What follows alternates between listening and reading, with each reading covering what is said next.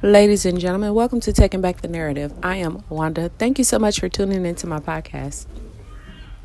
Now, it's so difficult for me to find time to be able to record. I be having so much I be wanting to talk about, but I never have time to get on and just talk. So I'm taking a little time on my lunch break to record this. Um, so I, I really want to talk to you guys about mental health as you know, it is a stigma in regards to mental mental health. And a lot of times it's because people didn't want to be seen as crazy or didn't want to be seen as um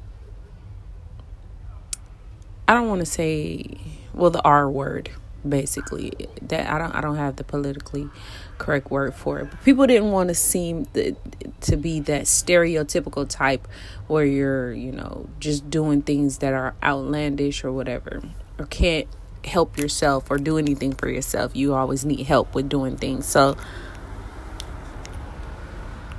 I'm pretty sure that's uh, one of the main reasons why people look at or hear about mental health and they automatically think negative when they think about mental health. But Mental health comes in a variety of forms from dealing with depression, dealing with, you know, panic attacks, dealing with um, like having a hard time processing situations. There's different methods of and forms of mental health.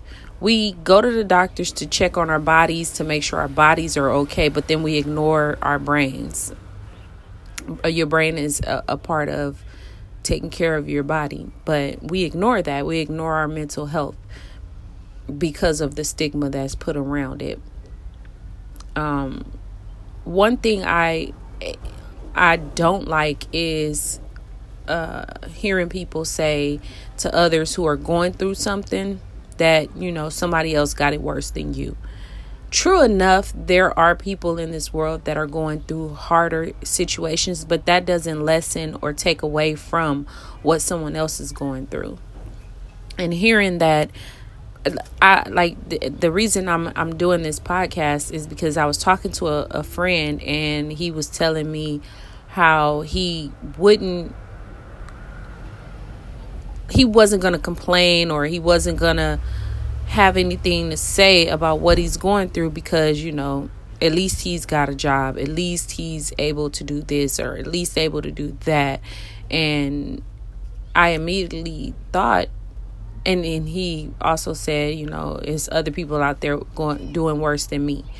And I immediately immediately thought that he was pushing and suppressing his own feelings because somebody else got it worse, which isn't right. No matter how small you think it is, being able to talk about it, if that helps, being able to process what you're going through, if that help is important. You never know when your breaking point is going to happen. You never know when you're going to have that one thing that take over and t- take you out because you ignore everything. It's just like the person that is constantly being badgered about something. They ignore it, let it keep happening. And then finally one day they explode. Why? Because they didn't take care of it in the beginning. And that's the same thing with any other situation. If you ignore it, constantly ignore it, eventually it'll come back and it'll be too much for you to handle. and it's not always extreme um extreme actions that come with not being able to handle it like maybe you'll stop talking to the, a person that you known your whole life or you shut down or you stop eating there's different things in your your mental whether you consciously or subconsciously your mental is going to take it and handle it whether you do it or not, whether you want it to or not. But that's just my opinion. That's I'm not a doctor, so I I'm not 100% on that, but from my experience and in life, that's what tends to happen.